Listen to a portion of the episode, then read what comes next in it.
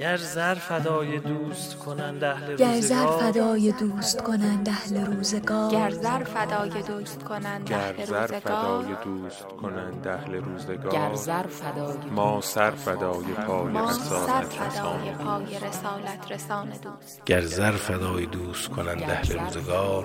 دوست کنند اهل روزگار.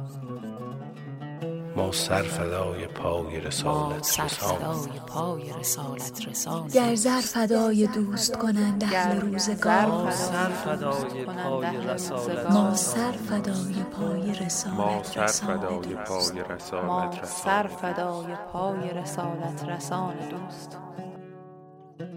هان رسالت رسان.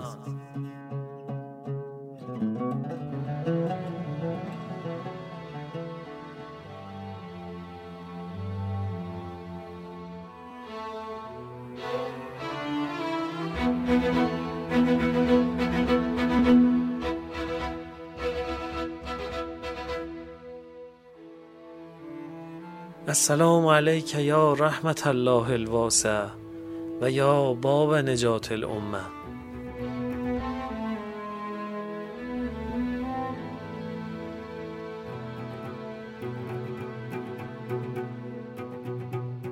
همراهان عزیز هان سلام پادکست هان تلاش می‌کنه هر شب چراغی باشه میون روزه ها که چل چراغ شبهای تاریک اهل بیت مظلوم رسول خدا هستند رویه ما در شبهای ماه سفر اینجوریه که هر شبمون رو با بخشهایی از خطبه انسانساز و روشنگرانه منای امام حسین علیه السلام شروع می‌کنیم.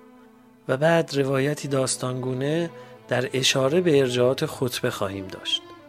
برنامه بعدی قصه برای کودکانه که مثل فصل دوم هان همچنان ادامه داره تا بچه ها هم بدونن جای اختصاصی خودشون در هیئت همیشه محفوظه. در انتها روایتی از دلتنگی های مخاطبینمون برای امام و تجربه سفر اربعینشون رو میشنویم.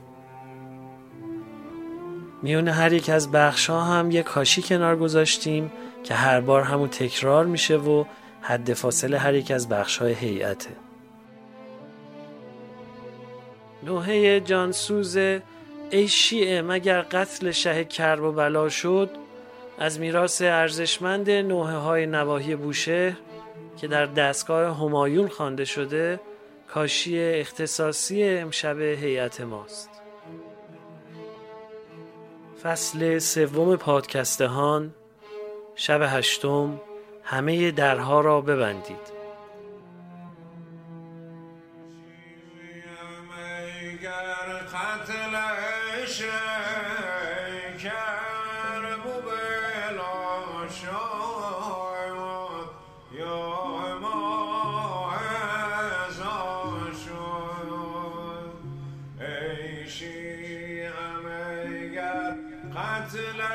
generation.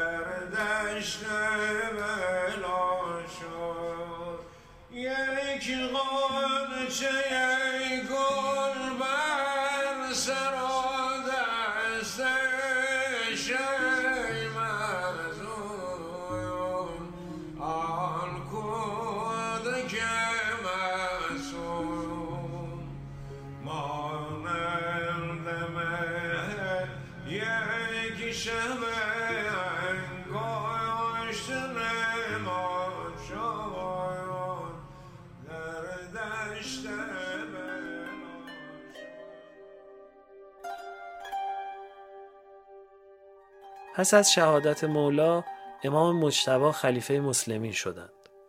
معاویه با نیرنگ امام مجتبی رو وادار به صلح کرد و تحت شدیدترین تدابیر امنیتی به خلاف عهدنامه‌ای که با امام حسن بسته بود نگه داشت و ایشون رو به شهادت رسوند. همونطور که می‌دونید معاویه هر روز فشار به یاران و شیعیان علی رو بیشتر می‌کرد. تا اونجا که چهار بخشنامه صادر می‌کنه و اونها رو به سرتاسر سر دنیای اسلام میفرسته. در بخشنامه اول از کسانی که درباره امام علی و خاندانش فضیلتی نقل کنند تبری میجوه و حمایتش رو از اونها بر میداره و دستور میده در محاکم شهادت شیعیان علی رو نپذیرن و حقوق و مزایا بدن به هر کسی که برای عثمان فضیلتی نقل کنه معاویه در بخشنامه دومش دستور میده درباره فضائل صحابه و دو خلیفه یعنی ابوبکر و عمر حدیث نقل کنن و مشابه فضائل امام علی برای صحابه کرامت بسازن. و این کار رو باعث روشنی چشم خودش و کوبیدن علی علیه السلام عنوان می‌کنه. در بخشنامه سومش می نویسه که مراقب مردم باشن و اسم هر کسی رو که متهم به دوستی با علی و خاندانش بود از دیوان و دفتر حقوق و مزایای اجتماعی خط بزنن و سهمیش رو از بیت المال قطع کنند. نهایت نفرتش رو در بخشنامه چهارم خرج می‌کنه و میگه هر کسی رو که متهم به دوستی خاندان علی باشه تحت فشار شدید قرار بدین و خونش رو بر سرش خراب کنین تا عبرت بشه برای دیگران. برخلاف تصور خیلی ها و چیزی که انتظار دارن سرور ما امام حسین علیه السلام ده سال به همون رویه امام مجتبا تا پیش از مرگ معاویه عمل کردند. دو سال قبل از مرگ معاویه یعنی سال 58 هجری به رغم تمام تهدیدها و خفقان سنگینی که بوده امام حسین در مراسم حج در صحرای منا بزرگان صحابه و انصار رسول خدا و تابعین رو از زن و مرد به خیمه خیلی بزرگی دعوت می‌کنند. نوشته شده که دیویس نفر از اصحاب که محضر مبارک رسول خدا رو در کرده بودند و 800 نفر از تابعین جمع میشن و به صحبتهای افشاگرانه امام گوش میدن. امام در چهار محور شناسوندن ماهیت ضد اسلامی بنی امیه به مردم روشن کردن این مطلب که قدرت داشتن به معنای حقانیت نیست ترغیب اونها به انقلاب بر ضد ستمگران و تاکید به لزوم جهاد فرهنگی و نشون دادن راه و رسم مبارزه با بنی امیه و تمام ظالمان صحبت می‌کنند.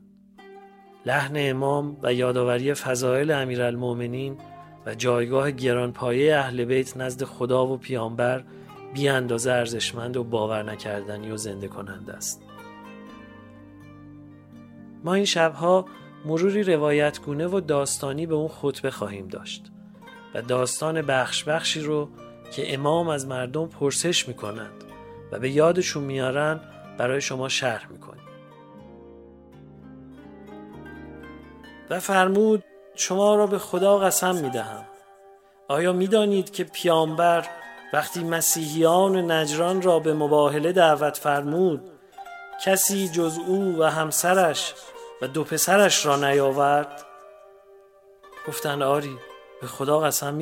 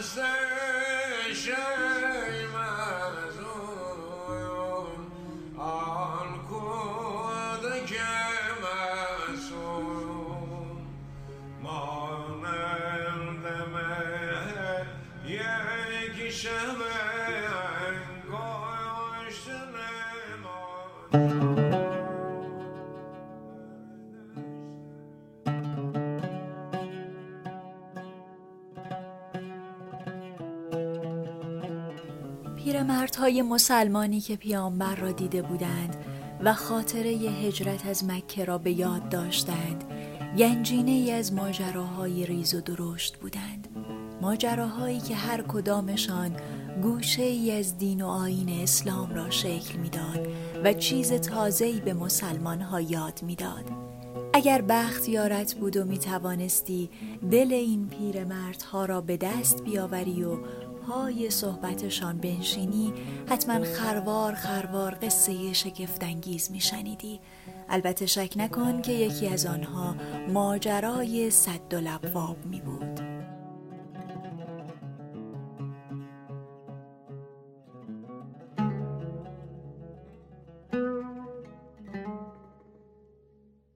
پیامبر که به یسرب آمد دیگر مدینت و نبی شد شهری که قرار بود بنیانش بر دین تازه‌ای بنا شود که نبوتش بر دوش محمد ابن عبدالله بود.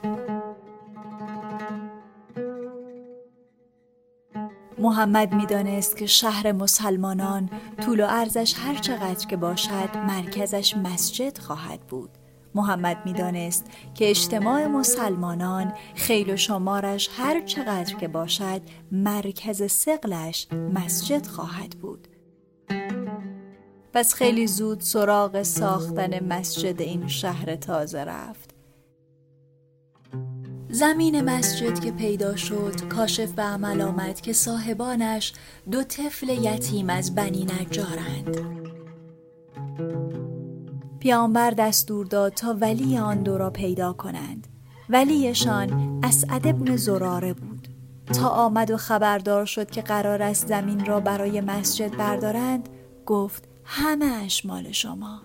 اما پیامبر اصرار کرد و قیمت زمین را پرداخت.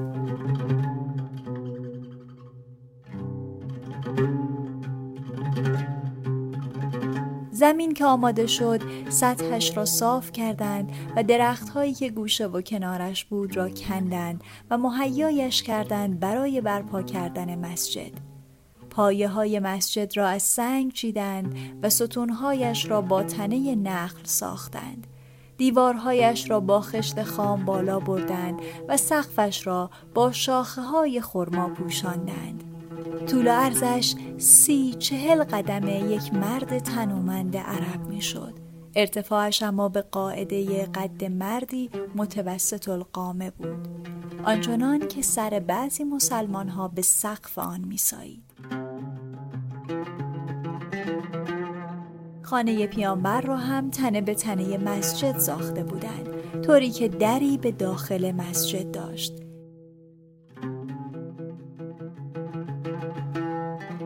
بعضی از مسلمانهای دیگر هم دور تا دور مسجد خانه ساخته بودند و غیر از دری که به کوچه و معبر داشتند به داخل مسجد هم دری باز کرده بودند سرحد خانه ها و مسجد آنقدر نامعین بود که اگر غریبه به شهر می آمد خیال می کرد که ساکنان آن بیوت نه در خانه های جدا بلکه در داخل حجره از مسجد اقامت دارند.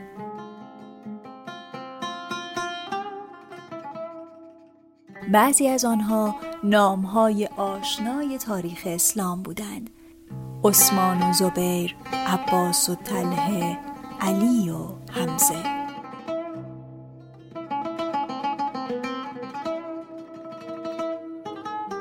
دو سه سال از هجرت گذشته بود و کم کمک جمع مسلمان ها بیشتر می شد و رفت آمد اهالیان خانه ها به مسجد گاهی گیر و گرفتی به پا می کرد. یکی از روزها پیامبر معاذ ابن جبل را فرا خواند و فرمان تازه ای صادر کرد. برو و به صحابه بگو که همه این درها را ببندید جز در خانه علی. بعضیشان همان اول پذیرفتند. بعضیشان اخم و تخ می کردند و زیر لب چیزی گفتند اما بالاخره تن دادند. بعضی هم دنبال مفر می گشتند. مثلا می‌گویند عمر ابن خطاب نزد پیامبر آمد و گفت یا رسول الله من در خانم را میبندم اما اجازه بده اندازه یک سوراخ باز بگذارم تا تو و داخل مسجد را بنگرم. پیامبر اما محکم و قاطع ایستاد و گفت نه همه بالکل بسته شوند جز در خانه علی. بعضی هم البته زبان به گلایه گشودند. اما یه پیامبر در حالی که قطیفه سرخی به تن داشت و دنبالش روی زمین کشیده می‌شد با چشمانی گریان نزد پیامبر آمد و گله کرد. می‌گویند رسول خدا که این حرفها را شنید خطبه ای خواند و آب پاکی را روی دست همه ریخت. نه بستن درها به امر من است نه بازگذاشتن در خانه علی. خدا چنین به من امر کرده. مسلمانان تا سالها ماجرای صد و لبواب را به خوبی به یاد داشتند و آن را نشانه ای از فضیلت های علی می دانستند تا آنکه نیرنگ ها به پا شد تا خورشید را بپوشاند. امامت از جانب آسمان می آید و نشانه ها دارد. اما بعد از رحلت پیامبر بساط خلافت غیر امام را گستراندند. اوج ماجرا آنجا بود که خلیفه دوم آن هنگام که مرگش قطعی شده بود شورایی برپا کرد تا خلیفه بعدی را انتخاب کنند علی ابن ابی طالب یکی از اعضای آن شورا و همزمان یکی از نامزدان خلافت بود در آن شورا سخن از شعن و منزلت نامزدان شد که علی فرمود آیا چنین نبود که پیامبر درهای خانه هایتان به مسجد را بست جز در خانه من؟ و همه سر تکان دادند و تایید کردند. اما آنها قصد نداشتند که خلافت را به فضیلت بدهند. پس تاییدشان فایده ای نداشت.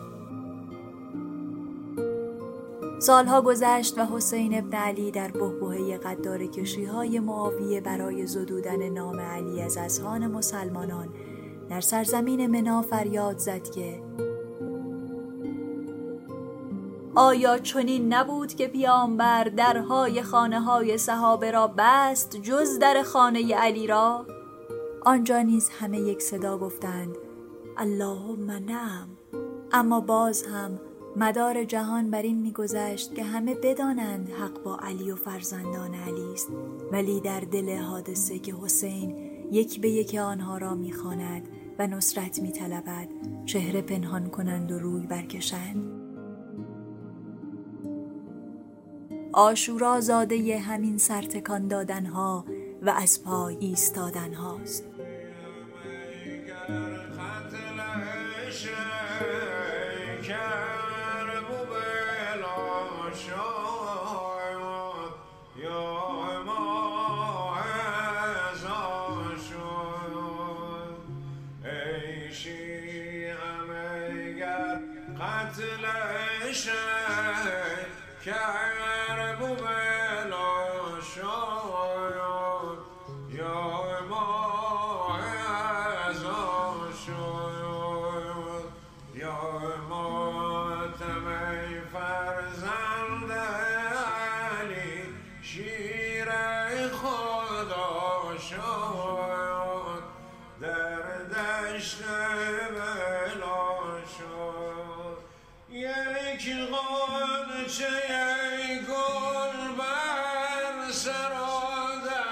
sensation.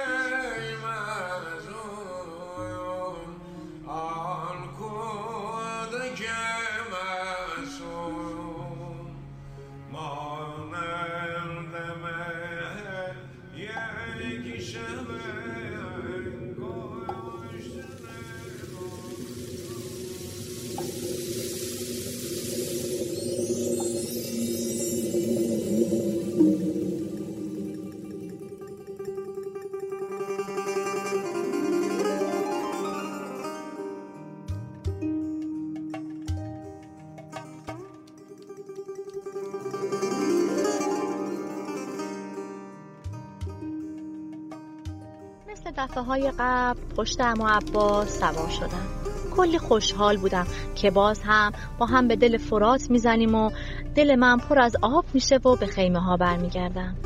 از پشت امو به خیمه ها نگاه می‌کردم. دورتر و دورتر می‌شدیم. بچه هایی که منتظر من و امو بودن تا با آب برگردیم و امو به اونها آب بده.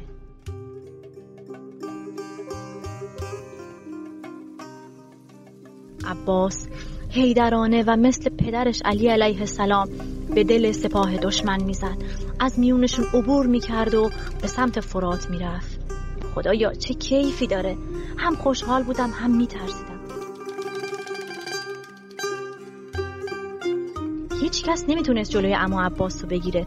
هیچ کس نمی‌تونست به سمت من بیاد. من به خودم افتخار می‌کردم که همراه حضرت عباس هستم. چه هیبتی چه قدرتی. خلاصه یا علی گفت و با الله اکبر گفتن به آب رسیدیم. شنیدم وقتی امو گفت الله اکبر صدای امام حسین بلند شد. بلند شد و گفت الله اکبر امو آب میاره.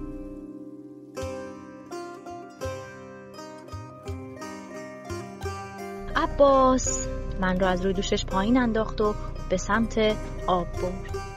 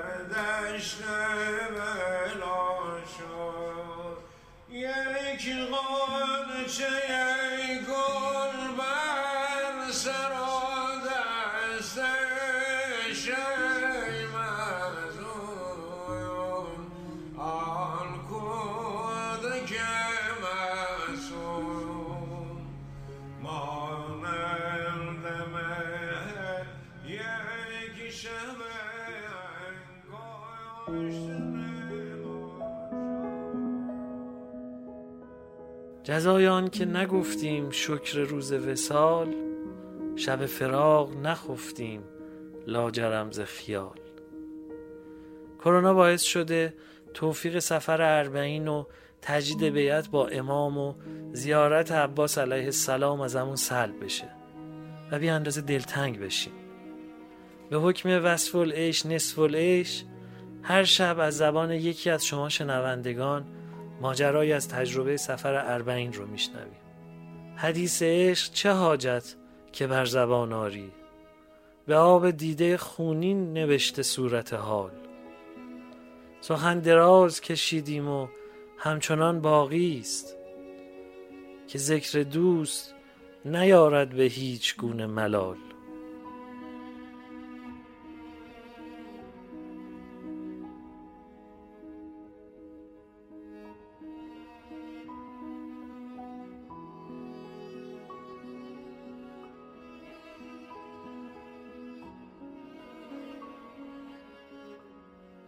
امشب روایت آقای مجید خسرو انجم رو میشنویم. آقای خسرو انجم 43 سالشونه نویسنده، کارتونیست و مربی خلاقیت هستند و برامون از تجربه اولین سفر اربعین پدر پسری گفتند. یه خورده هم دورو برشون شلوغ بوده بنابراین شما پس زمینه صدای آقای خسرو انجام یه سری صداهای دیگر رو هم میشنوین که پیشا پیش ازتون عذرخواهی می‌کنم.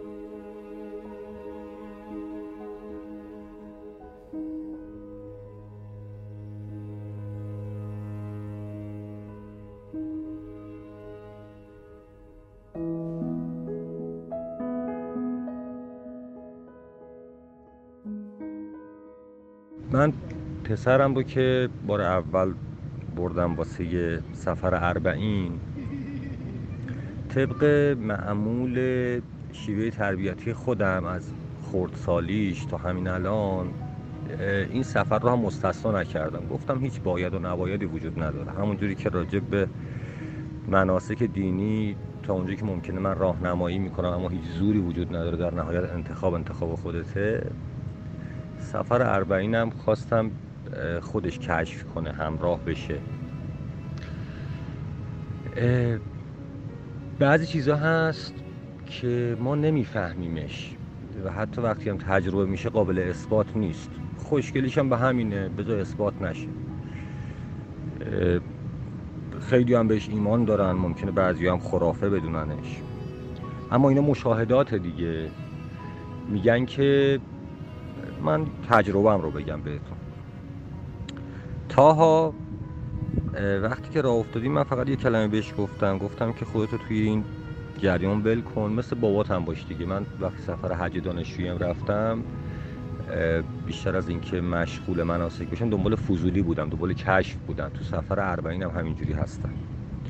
گفتم میزبانی رو تو نگاه کن که ببین که آیا این مجموعه ای که دارن به یک سمت خورشید حرکت می‌کنند آیا یک برنامه ریزی کلی برای اینا وجود داره یا نه. بارها و بارها اتفاق افتاد که ما دست و دست همدیگه داشتیم می‌رفتیم سمت کربلا و مثلا تاها می‌گفت که حوس چلو گوشت کردم مشكلة 8 8 8 8 وهاي 12 12 13 14 15 بعد و تو اون شلوغ فلوغی یه آدمی از توی جمعیت یهو یه پرس چلو گوشت می آورد تحویل تاها می‌داد می‌رفت. خوش آمدی خوش آمدی بهش دادم بهش دادم بهش دادم خیلی متعجب می‌شد. شاید هم یه خورده فکر می‌کرد که این برنامه‌ریزی باباشه مثلا داریم فیلم بازی می‌کنیم و اینها. بعد که این هی تکرار شد هی تکرار شد مثلا یه جا تشنهش بود گفت که آب نمی‌خوام کاش یه شربتی بود. بعد با این وضع که مثلا تا شعاع 500 متری ما هیچ موکبی نبود که شربت ارائه بده. یهو یه بچه سینی به دست ظرف مدت 5 ثانیه بعد از گفتن این با یه پارچ و لیوان پر از شربت میومد جلوی تاها و اولین نفرم به تاها تعارف می‌کرد. و از این دست غذای وقتی خیلی اتفاق افتاد اون چیزی بود که من قبلا بهش تجربه داشتم و بهش ایمان آورده بودم. این خیلی برام جذاب بود که پسر اون موقع کودک که من الان نوجوان من هم تجربه کرد. اینکه مجموعه راهپیمایی اربعین فارغ از کارهای رسانه‌ای که انجام میشه و می‌شود فارغ از بحث‌های تاریخی که از قدیم بوده بعضا با اقراق‌هایی قراقاتی شده بعضا هم صحیحه مثل اون حکایت که راجع به قطع دست داریم. فارغ از حکومت های مختلف که گاهی اوقات مانع می شدن گاهی اوقات اتفاقا حل می دادن ماجرا رو. فارغ از بعضی ناملایمات اجتماعی و فیزیولوژیک مثلا مثل کرونا در این دو سال اخیر. فارغ از تمام این قیدایی که عرض کردم خدمتتون یه نکته برای من قطعیه در راهپیمایی اربعین. اینکه هر کسی که میره به هیچ عنوان با برنامه ریزی خودش نمیره حتما دعوت شده. و هر کسی که اونجا دعوت شده سر سفره یک میزبانه.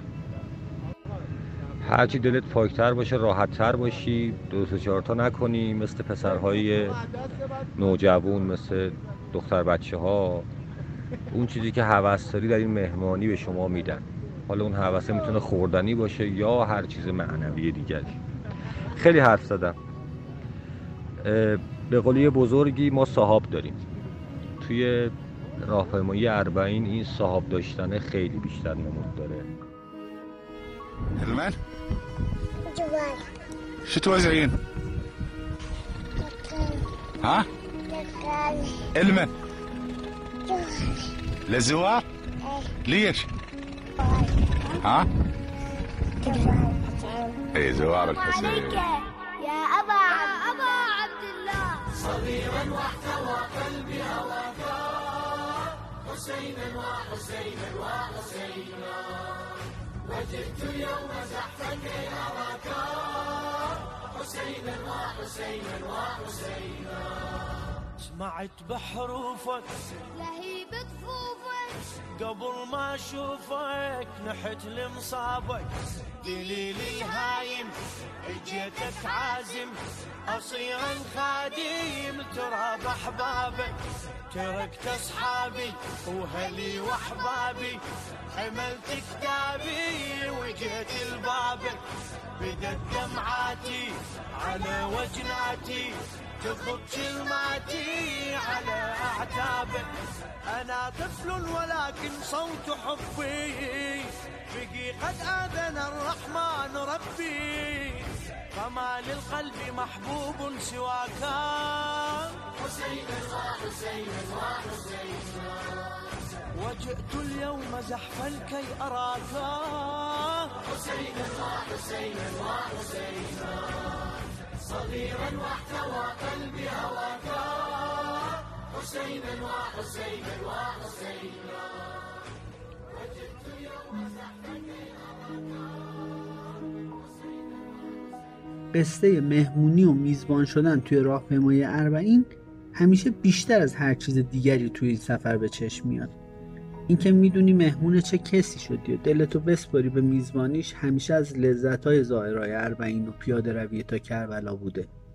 حتی بعضی وقتا توی سفر وقتی یه جا بهمون سخت میگذره یا مثلا یه شب جا برای اسکان و استراحت توی مسیر پیدا نمی‌کنیم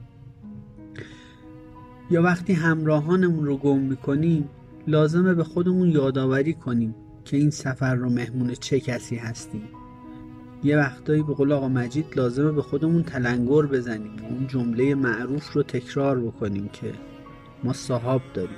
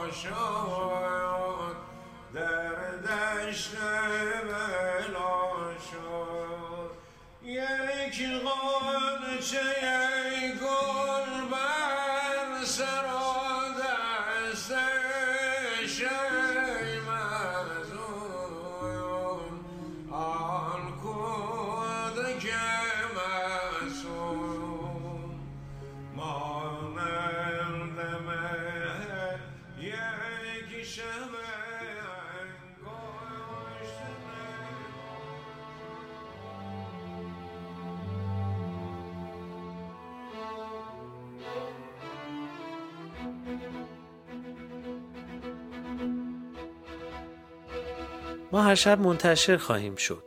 تلاش می‌کنیم هان همون هیئتی باشه که هر شب میرید. تا اینجای کار بیش از پنجاه هزار نفر به عضویت هیئت ما در اومدن و هر شب بیش از 20 هزار نفر شنونده هان هستند. چه بهتر که هان رو به دوستان و بستگان خودتون هم توصیه کنین و اونها هم هر یک از گوشه‌ای به جمع ما بپیوندند.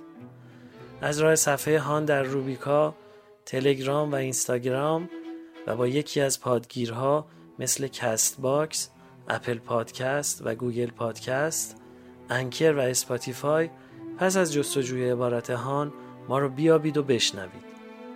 هان توسط گروه پادکست های همیشه در میان تهیه شده و شرکت دادگستر عصر نوین با نام تجاری های وب صاحب امتیازش هست.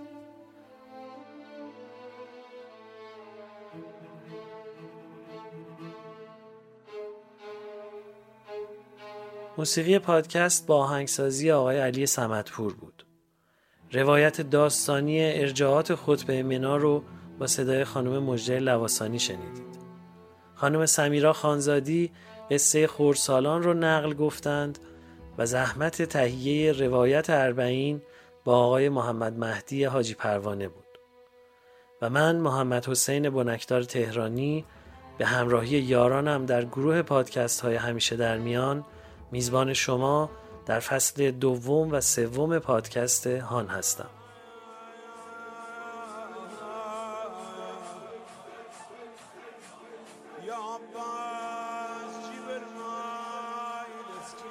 بگونه ما نامت زبان زد آسمان ها بود و پیمان برادریت با جبل نور چون آیه های جهاد محکم. تو آن راز رشیدی که روزی فرات بر لبت آورد و ساعتی بعد در باران متواتر پولاد بریده بریده افشا شدی و باد تو را با مشام خیمگاه در میان نهاد و انتظار در بحت کودکانه حرم طولانی شد. تو آن راز رشیدی که روزی فرات بر لبت آورد و کنار درک تو کوه از کمر شکست.